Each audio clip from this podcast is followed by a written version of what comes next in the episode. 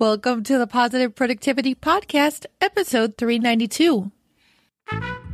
The Positive Productivity Podcast was created to empower entrepreneurs to achieve and appreciate personal and professional success. I'm your host, Kim Sutton, and if you're ready, let's jump into today's episode. Welcome back to another episode of Positive Productivity. This is your host, Kim Sutton, and I'm so happy that you're here to join us today. I'm also thrilled to introduce our guest, Kat Stancic. Kat is a master profit accelerator and business coach from Action Incubator. Kat, I am so happy that you're here to join us today. Thank you. I appreciate you having me on. Oh, thank you, and you're welcome. I would love if you would provide the listeners with a bit of a backstory, telling them and me how you got to where you are today. Oh, well, I guess I was born with a certain level of determination. I'm an entrepreneur through and through. And I think I was actually literally born that way because of all the things that I've had to overcome and the things that I've experienced. There's nothing that would actually really point to the fact that would make me a thriver, right? A lot of us have things happen to us and we stay in, in victimhood and things like that. But there was something else about me, and I knew that there was an impact that I wanted to have. And so, no matter what I experienced and what I went through, even with bad jobs and things like that, I knew that there was always something bigger and better for me. So, that's how I had the corporate job, I had the six figure salary, I had everything going, but it wasn't enough. So I did what I do, which is I hired a life coach. So I'm a more specific business coach, but I hired a life coach to help me figure out what my passion was because I couldn't figure it out on my own. so through that process, I figured it out with coaching hundreds of different clients, really found my niche in terms of business coaching and helping people accelerate their profits a lot faster than they could on their own and haven't looked back ever since. In an earlier episode, I can't remember which one right now. Actually, it's come up quite a few times that our mess makes our message. I didn't mm. realize that I didn't know that I didn't know mm. what I wanted to do until there was a big mess and I was sweeping out the pieces and I realized this is not what's making me happy. Yeah. I was an interior architect for 10 years and oh. lost my job and ended up rolling burritos at Chipotle. I was kicked yes. off the line because my burritos wouldn't stay together. And that was easily my worst job, but my best job, if that makes any sense. It was yeah. exhausting, but the food was incredible. Listeners, if you're ever struggling, just to let you know, Chipotle gives you, if they'd still do it, a free meal every shift. Mm. Would you believe I lost weight working there, though? That's how hard you work. Oh wow. There. Yeah. Yeah. You don't stop. It's no joke. I guess that's technically considered blue collar work. It's no joke, right? Like having those JOBs where you're having to be physically active and you're not behind a computer all day. I actually see my husband's nanny lives with us, and he was a postal clerk, and then he became a line cook. And the toll that his body has to go through to be able to do that. And you think, oh, you just have to walk all day. Yeah, but you're walking like 40, 50 miles a day. Yep you don't realize how lucky you are to be able to have a job where you get to be indoors and sit down. Yeah, absolutely. It's, it's really a blessing. And when you can look at everything that you have in your life as a blessing, you're really able to achieve a lot more. I have never asked this on the podcast before. Listeners, you know I never know where an episode is going to go. What was your worst job before becoming an entrepreneur? Everything. So, what people actually don't know, and I haven't shared this, I don't think ever publicly, is that I've actually been fired technically. So, that I could spin it either as not being fired or as having been fired three times. And I'm a high achiever. So, mm-hmm. that takes a big old one two punch to my ego. Yeah. But I was an accountant and that was my first first first job out of college it's not even on my resume because i was only there for a month and I got fired from there. And then I think that there's a lot of worse. In college, I was a receptionist, a front guest receptionist person at the Red Roof Inn, and that was that was bad. Interesting. I can imagine it would be bad and also just eyebrow raise. It was in Burlington, times. North Carolina. Like talk about bad and then making it worse. It was uh-huh. the sticks, like the stories that I have of what people tried to pull and just People are gross. Let's just establish that. Yeah. People are nasty creatures for the most part. Didn't help with my germophobia kind of stuff to see kind of the things that came in. Yeah. I had to live with three year old twins and a four year old and then two teenagers. Mm. So their germs are enough, right? And their messes are enough, but having to deal with hotel. Yeah. And I don't care if it's the shady motel down the street in my town or a five star hotel. I'm sure it, it's still yeah wherever. Yeah, people have unique personal hygiene mm-hmm. things. but yeah, it's kind of like uh, in New York where they had a lot of problems with littering and graffiti and all that, and they know there was an analysis that when they cleaned the graffiti and they were consistent about keeping it, people actually respected it more and didn't dirty the place. But once one person puts graffiti on it, then everybody else is like, oh, okay, this isn't something that's worthwhile, so I'm going to trash it too. So it's that same kind of mental thought, which is, oh, this is just a motel, so it doesn't matter if I do these gross, disgusting things because it's already gross and disgusting people don't necessarily do that at five star hotels. It's not to say they don't do it, but it's not as often. Right. Wow. Actually, that would explain the drawings all over the walls in my house. Mm, yeah. I mean, twins, man, they don't care. No. And then they find the green Sharpie markers and color on their own faces because the walls are all colored already. so, oh, man. Yeah. So, oh my gosh, you were an accountant. My parents were both accountants. And yeah my mom growing up, God bless her, she's still alive, but she's like, you should be a doctor or a lawyer, you know, because she had the money mentality. I knew there was no way that I wanted to look at numbers all day. hmm Yeah. Amazingly, I look at numbers all day now. I mean, just marketing. But they're your choice. And, yeah, right? they are. Absolutely. But my son, my 15 year old, we've been starting to talk about what he wants to do when he's older. And he said, I want to be an accountant. And I, I just said to him, Jacob, why? I don't think I've ever seen you look at a spreadsheet or you don't have a bank account, well, that he can access. So you've never had to figure out how much money is going in, how much money is going out. I was like, is that really what you see yourself doing for 30, 40 years? He's like, well, I'll make money. I was like, so mm. what? So what? there what? we go yeah, his dad and I are divorced. I said, I would rather that you don't go to college right away and that you go explore the world than decide that that's what you want to do just because you want to make money doing it. Well, and that hits on something really, really common, right? Which was a lot of entrepreneurs, even anybody in corporate, uh, let's just say everybody. What happens is, is when we're being raised and we're being socialized, we have rules that are put on us, right? There's certain expectations of behavior. As you grow up, they become different for male and female. And as a woman, you know, there's things that we have to overcome because we were told that that's not right for a woman, but we know that that actually is fair for a woman to be able to do that, to be a boss, to be able to own her business and drive forward and be to stand in her masculine if she wants to.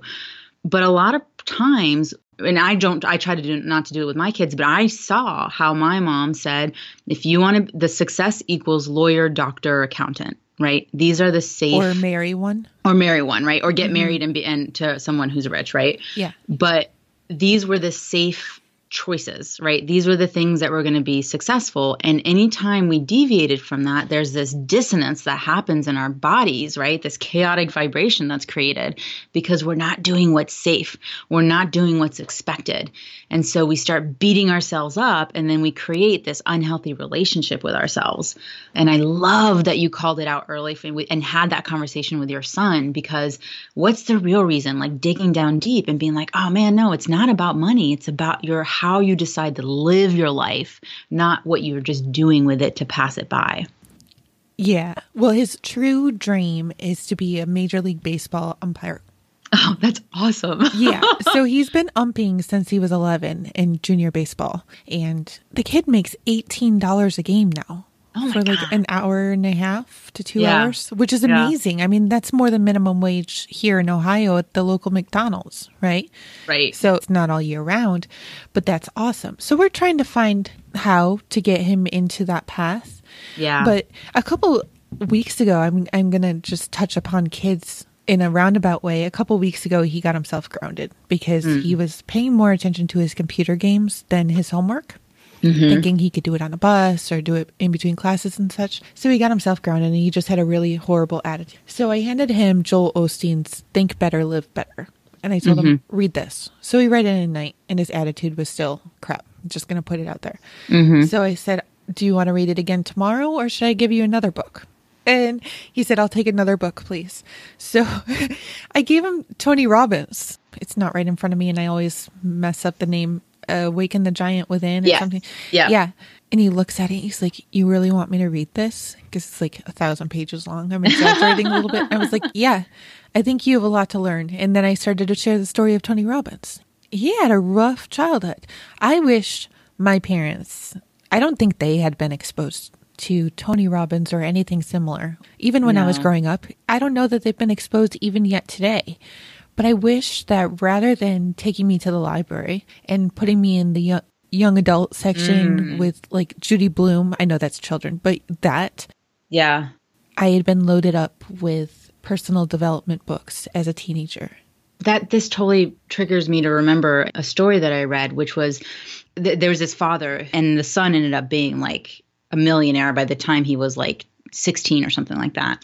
And what he ended up doing was instead of paying him for chores, he paid him for each personal development book that he read. That's amazing. And that was how he could earn money because it was doing chores in the house, right, was part of a, being a contributing member to the family, right? Mm-hmm. And we talk about chores. The old school thought is chores builds character, it builds responsibility, blah, blah. But what if we took that and spin it on its head and helped our children connect to their true power, to their authenticity, to their strengths? way earlier on in their lives versus what we had to do, spending probably hundreds of thousands of dollars. Like I know I've spent well over $250,000 on my own education and personal development since high school, mm-hmm. saving them all that time and money and frustration and really enable them to own their brilliance way earlier on and help them find their truth. My God, what kind of world would we live in if that was the kind of human beings we were raising? Right. I know that I would not be where I am today.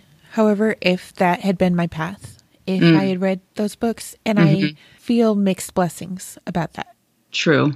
I wouldn't have met my husband because I wouldn't have gone through the struggles that I did that led me to meeting my husband.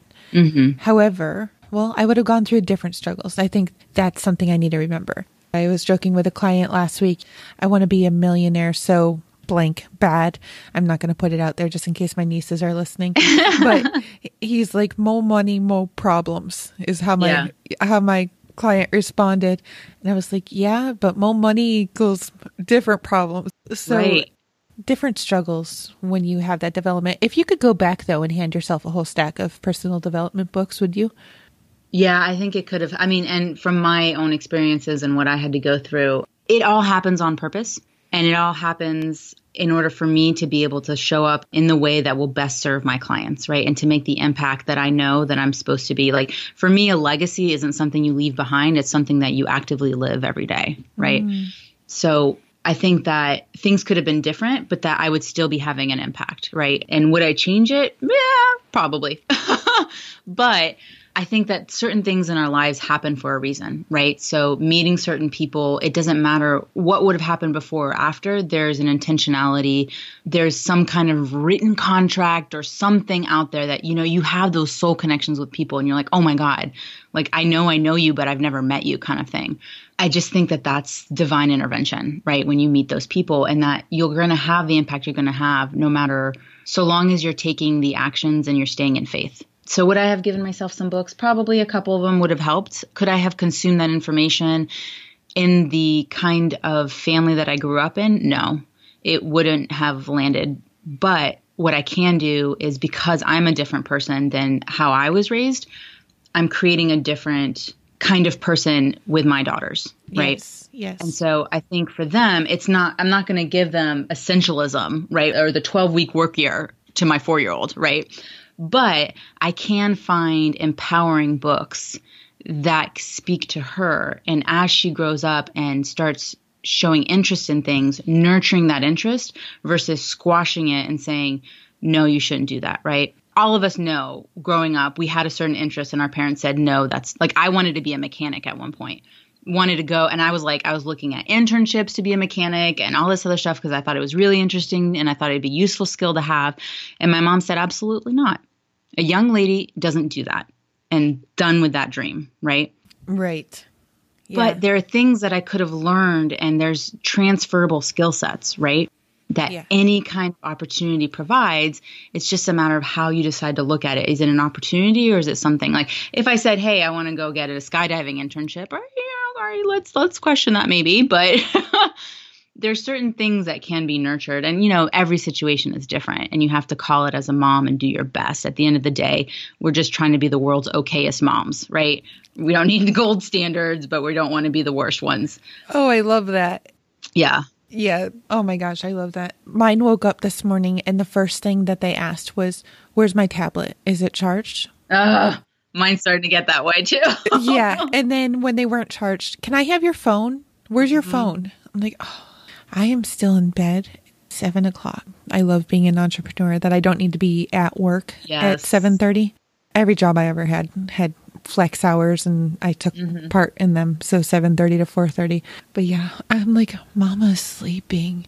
If you can find my phone, you you can play or you can watch YouTube Kids. So what did they do? They went and found it and then they climbed into bed between my husband and I and they turned up the volume and so we hear those songs. So that makes me an okay the world's mom. most okayest mom. Yeah, yep. yeah. Okay, that was a big like. It was awesome off-topic conversation because I deviated or I took you off your journey. What is Action Incubator? Let's go back to you for a bit. Sure.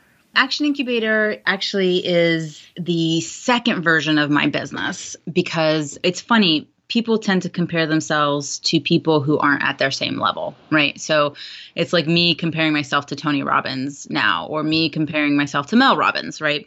That is just setting myself up for failure. And what's happened is, is if you look at their progress, they've gone through iterations of their brand and who they are and who they serve. So Action Incubator is the current most evolved version of who I am and who I serve which is high achieving, driven entrepreneurs who are done with overwhelm, who want to increase their impact and make more money because, hey, let's be real. We're not in this to, for charity work, right? We do want to get paid. And when we switch our money issues from, oh, it's not about the money to, oh my God, look how much money I'm making because I'm having this big of an impact, it really makes a difference because a lot of people that I work with want to do more good in the world. I just want to give you a big kiss. Seriously. I did not discover this whole mindset and way of working until July of 2016. Like mm. I can mm. specifically tell you July of 2016. And immediately, like snap your fingers, my income skyrocketed because I wasn't concerned about the income anymore. Yeah. And I was like, I showed my husband. I was like, "Look what happened." He's like, "Is that a fluke? I mean, is that this month?" and then we and then we watch it for a couple months. And listeners, you've heard me talk about this in previous episodes. That doesn't mean it's always stayed up there, but the times when it's dropped is because I'm chasing income again. Yep, and I've have it too. And the reason that I have that you can see it in other people is because you've either gone through it, are going through it, or have overcome it, right? And the same thing happened to me, which was I got to go do this. I got to go make these sales calls. I got to go close these clients. I need to make sure I hit these two, three, four, five, six, seven clients this month so that I can hit this income goal. And it's all this push energy, right? Of do, do, do, do. And I'm an action taker, so it is very hard for me to take a step back. And I realize that the more fun I have in my business business, the more money I make.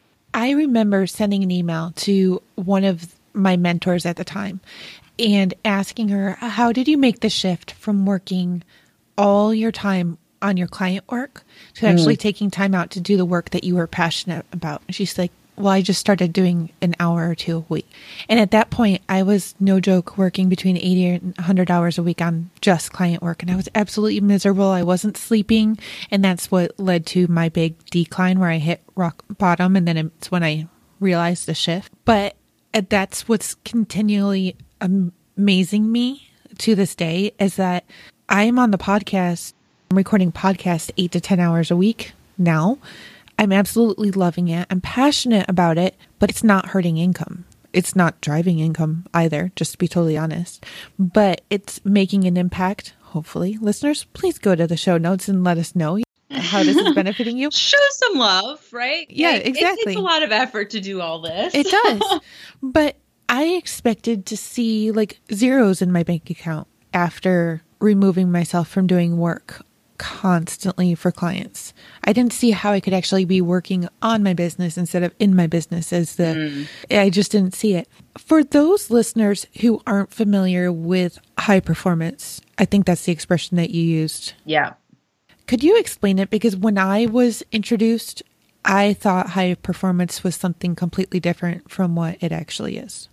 So, different people have different spins on what they think it is. But for me, at least, high performance is making most of the time that you are spending in your business, in and on your business. So, I am a firm believer in boundaries. I have a four year old and a two year old, and I want to spend time with them, right? I want to tickle them. I want to laugh with them. I want to throw them up in the air and huggle and tickle and all that. I love that. Can I borrow that? It, please. I love to huggle, right? Yeah. So I huggle with my kids, right? They are my life force. So boundaries are really, really important.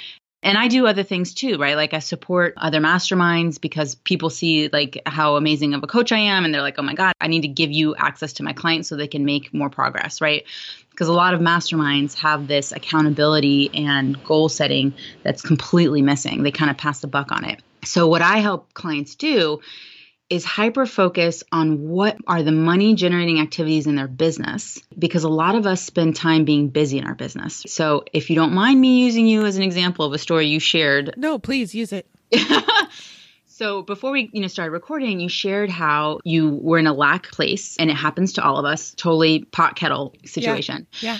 And you said, all right, to save money, I'm going to work on my podcast and I'm going to do all the editing myself and then you looked back and you saw that you spent like 75 80 hours right in the month a month. yeah. That's two weeks of your working month. Yep. And if you look at it and you're like oh my god i spent all this time and i made no money right and your bank account was going down down down down down because you could have better spent that time on money generating activities versus spending it on doing the editing yourself where the editing you could have outsourced for $300 a month, but you were so stuck at that time in the fact that you didn't have that money versus saying, okay, if I spend this $300, how am I going to use that as fuel to go and close two, three more clients to actually make $10,000 or 50 I could have written my book in those right. three months that I was spending yeah. editing. This was in 2017, listeners. A month and a half. Yeah, I could have written my book in yeah. that time. I mean, I wrote my best selling book in two days. Mm-hmm while I had a two month old and my two year old and got it edited and sent off to the publishers in a total of two weeks and then hit bestseller status in a month. So you could have done it in way less time. Yep. But what we do is we get so stuck on what we have to do versus what we desire what is actually going to make us money and being focused on that. So it's not about improving our weaknesses, but completely leveraging our strengths. And people forget that because we've been socialized to improve our weaknesses so that we conform better. But if you stand in your power and you stand in how you show up in the world and completely own that, guess what? That's attractive to other people because they want more of that. So, really embracing that, focusing on those money generating activities, looking at your business and saying, hey, how do you want to grow? Well, how do you want to show up in the world? Because there's lots of different ways. And what I see a lot of people doing is leveraging strategies that aren't right for their business and their business stage. Amen. Yes. And you see it all the time. It's this guerrilla marketing of use my one strategy to make a million dollars in the next yep. 24 hours. And it's just like, dude, you've got 50,000 people on your list you've got membership and that person who has nobody on their list or who's you know making two or three thousand dollars a month who's not necessarily creating consistent income where they're having 10 20k consistent months that is not the strategy for them. And people don't get that. So it's really honing in on what's going to work for you and then tweaking it so that it not only is working for you, but working for your business and making you money. If you could have done it, you would have done it you got to hire out for that and invest in yourself. I signed up for a webinar course. I'm just going to say the name because it's a great course, in my opinion. Amy Porterfield's Webinars That Convert. I signed up for it in 2015 because the guarantee that you're going to have a five figure webinar. The problem was I hadn't had the business coaching and the personal and professional development to even know what I was going to sell yet. Mm, yeah. So here goes all this money out the door to learn how to create a webinar for a product I haven't even thought about or developed or put any research into. To oh my God. day, I've had webinars, but they haven't converted. They haven't converted. No, not at all. It comes down to this no offer, no business. Yep. Guys, if I can leave you with only one piece of advice, it's this. If you want a scalable, successful business, you have to create repeat success for clients. That means you have one offer that you create multiple results for over and over and over again. Then you can leverage a group model. And then once you create repeat success for groups, you can create a DIY version of it. Now, here's the thing if you're someone like me and like you, Kim, who are focused on actually getting results for clients, DIY is probably not what's going to help you get repeat buyers. Right. Repeat buyers are people who get results from your business. So that means you have to make sure that you're holding them accountable and that you're providing the support system and mechanisms are in place to help them get results.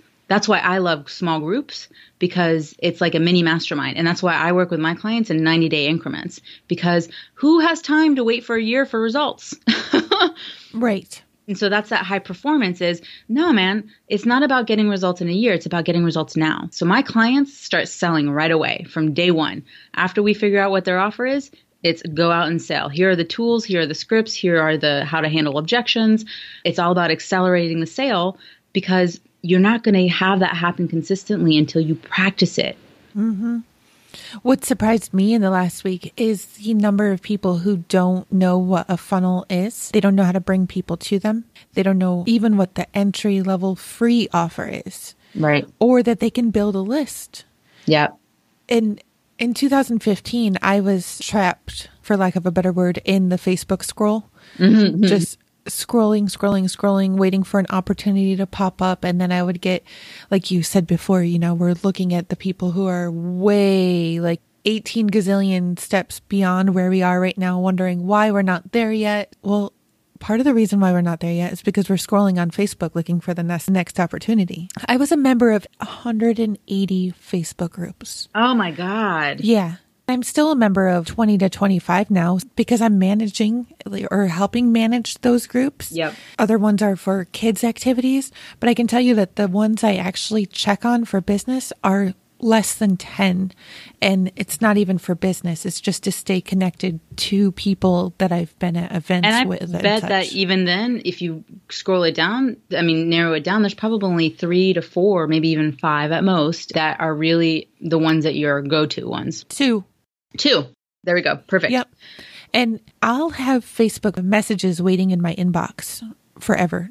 Listeners, don't Facebook message me because I've, tur- I've turned notifications off for everybody but my husband because he will not text me. He will, I don't know what the block is. I think he's confused. I love him dearly, but he will not send me a text message. He will only Facebook message me. and my son, the one who is of Facebook age. Those are the only two I have Facebook messages or notifications turned on for. I don't know how you feel about this, but for a lot of us, our ideal client is not waiting to find you on Facebook. So, the only place I agree, and there's a way for you to create a treasure trove of ideal clients, and that is creating your own Facebook group, but it requires effort and it requires nurturing people aren't going to buy from you if they don't know you and don't know who you are and what you're about and the kind of results you get. Okay, so I'm going to ask you to lesson two coaching session here. Sure. So consider me mm-hmm. for a moment. I have my podcast mm-hmm.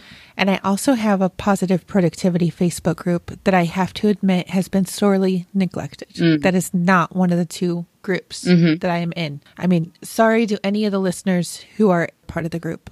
I may visit it once a month. So you just said that our ideal clients want to connect with us. So for somebody like me, where I have the group, but I also have the podcast, what would you recommend? So, this is where we get into content strategy. You have a ton of content in terms of podcasts that you've created and you've already recorded. And what's easy is is taking that podcast and then basically you could highlight some tips And that could be an email sequence and say, okay, here are the top 10 strategies that over the last three years of podcasting uh, have been go to resources for me. I would say that posting the podcast in the group is another way of doing it. So you're going to have, you do these weekly, right? No, I actually do them daily. Daily. So you post them daily, girl. Post mm-hmm. them in the Facebook group and then show up live at least once a week and do some kind of training. The training is very specific on a problem that your ideal client has. So here's a really easy kind of exercise. Think about all the problems that your ideal client faces. So you just kind of list them out, list them out, list them out. Now, what you mm-hmm. do is you flip that on its head and create a topic to teach on that provides them insight on that problem. Yeah. So let's say I'll use myself an example of how to confidently charge high dollar for your offers. What my client's problem is is they don't necessarily have the confidence or the credibility. They feel they don't have the confidence or the credibility to charge high dollar ticket. So five, seven, ten thousand dollars for their yeah. programs. And that's actually what I help my clients create is their five thousand and up dollar offers so that they can do more in less time what I showed them was how they could increase their credibility factors. So, how do they show their perceived value? Because when a client gets on the phone with you, they have a certain value that they have in their mind as to what your worth is. And then you have a certain value. And if those don't match up, there's no sale. Right. And I want to point out there if you undervalue and underquote yourself, mm-hmm you can lose a sale just as easily. Absolutely. That's what I see happen 90% of the time is that the reason I see it is also because that's what I did. I had a $497 offer that I turned into a $5,000 offer. And the $5,000 offer sells like hotcakes, but the 497 one was struggling and the content is 80% the same. Now, the difference is, is they get access to me on a one-on-one basis. So that's there, but they get all of this stuff and they get to fast track it in 90 days and actually implement and get their ROI multiple times over. But you can take the same idea and change it and make some tweaks and then be able to add a comma to the price tag. Yes. And when you get those people on the call because you've nurtured them, right? So you want to keep that consistent engagement. So doing motivational posts. And here's the thing when people are real, when you are authentic, that's the content that really gets engagement of like, hey man, I just came from a huge crying fit and this is what happened. People want to know that you're real and not this Facebook facade perfection. Thank you. Yeah, that's what drove me into my hole in 2016 mm-hmm. was seeing perfection all over the no place. one wants that And I actually had sales calls with the people that I was looking at who were so perfect, but I never hired them mm-hmm. because something just felt off. Right. It doesn't feel real. And I've actually unfollowed and unfriended all of them. Mm-hmm. But occasionally, I admit, occasionally I'll go Facebook spy and all their posts are still the picture perfect ones. Right. I've done ones. I mean, I sometimes I go live and it's like 11 o'clock at night because I got inspired by something. You think I'm looking cute at 11 o'clock at night? I got like my mascara a little bit running. My hair is not as clean as it was in the morning, kind of thing. But here's the thing that's how we all look at 11 o'clock at night. I've actually cleaned my mascara while live, like been like licked my finger and like cleaned off the bottom of my eyelid. And I was like, well, that was cute. oh, that's awesome. and I didn't delete it. I just left it out there because that's what's real. I've done Facebook lives where, I, so I have these silly shirts that I wear sometimes. And it was from a phase in my life where I thought it was really funny to have ironic shirts on and stuff like that. And I, uh-huh. one time I did a Facebook Live about the shirt that I was wearing because I didn't know what I was going to do it on. I just thought I was, you know, I was like, I feel a need to go live. And I went on and I was like, let me talk about my shirt. And I talked about, and I showed it, right? And I was like, here, you know, here's a nice little chest shot. And I made fun of it, but I played. And that's what people are missing in their Facebook group. I think that's my biggest recommendation is play. Play with your business, play and have fun because that's how you show up with your clients. So don't put on this fake facade of being all perfect and great and wonderful because that's not relatable. Teach your people, show them what you know, right? Show them that you're capable and you're not this one trick pony. Share your podcasts, share your highs, share your lows, ask them to share their highs and lows. And little by little, you'll start getting engagement and people will start wanting to. This is a great way to get them ready to buy. And it is about that because you want to provide a certain level of service to them. So you're showing them what's possible and you're dropping nuggets. A great way to get a really big boost of engagement is doing a like a 5-day challenge, solving a problem for your clients and then showing them that the next level problem is the solution is the offer that you're going to provide them. Another big problem I see is people wait until they have all the pieces put together. Sorry, I and my reaction sometimes. no, I love it. And by people, I'm pointing at myself here. I perfection paralysis. Yeah. Yeah. yeah. I have a funnel and Infusionsoft that is not yet complete. And if I had waited, then it wouldn't have been out there. Listeners, you can go to my website right now if it doesn't change before this episode goes out. And in the header on the homepage, you can get a free seven day PDF version of my planner, which will hopefully be out this year, but it might be another year again. So I was going to wait to put this funnel out until the print version of the planner was available and until my membership site was all built out. If you're on my list, you got an email about the membership site six months ago. Mm-hmm. Positive productivity is not about perfection. Mm-hmm. I thought it was going to be done six months ago, but I'm so happy that I published the campaign and at least started getting people into the funnel. Because if I had waited, all those people would still be out there. Like they wouldn't have gotten the free version of the planner. Now, do I know where I'm taking those people now? I have absolutely no clue because our businesses are constantly evolving. I don't know if I'm going to do the membership site. I am going to do the planner someday, just like chronic idea disorder, the book. but I have chronic idea disorder. So I don't even know what I'm eating for dinner tonight. Yeah. Right. Well, much less. And being week. okay with that and saying, look, yeah. I'm just going to get what I can out right now and serve the clients that can get benefit from this. And as I get more clarity, as I evolve, then I will improve this. But if you stay hidden, you help no one. And that is not fair to the people out there who are searching for you. You are the solution to someone's problem. And the longer you stay hidden, the more disservice you're providing them. I want to give one exception to everything that we just said. Sure. If you're not passionate about what you're waiting to put out there, then don't put it out. Yeah, you got to be resonant. You have to want to do this. Don't do something because someone said this is what you need to do. Mm-hmm. You have to be behind it. Like everything is mitigated by the fact that you need to be passionate about it. If you could give listeners three steps to take today, mm-hmm. what would you tell them to do? So, get clear on your goal. What is it that you're actually trying to achieve? Reverse engineer that so that you have steps that are actionable and achievable. So, if the step still feels overwhelming, that means it needs to break down even more and then start taking action in support of the goal. Love it. Yeah. And when you're clear on your goal, I found that what works for me is to truly visualize what that goal looks like, like what even smells and tastes like. Mm, yeah. I mean, there's so many things, there's so many tools, tips, and tricks to help you. And let's talk, I mean, let's call it what it is. This is manifesting. Yeah, it is. When you have a goal, that's called your intent. That's what you're wanting to manifest. The actions you're taking help you achieve that manifestation. And that's what people miss a lot of the time. It's like they skip that chapter in the book of like, manifesting isn't sitting on your butt, hoping and wishing and praying and, and thinking good things. You actually have to take action to support the universe, God, source, whatever you want to call it, to bring that opportunity to you just like to win the lottery, you have to play, then you have to watch to see if you won, and then you got to go claim the winnings. Those are all actions in order to get the goal that you want to achieve. So making sure that you're taking that intentional action of, I want to achieve my goal, so I'm going to do this thing that I believe is going to support it. You may not be 100% confident, but the thing is is that you believe that it's possible. I'm getting struck by chronic idea disorder over here. I'll talk to you about it off the record.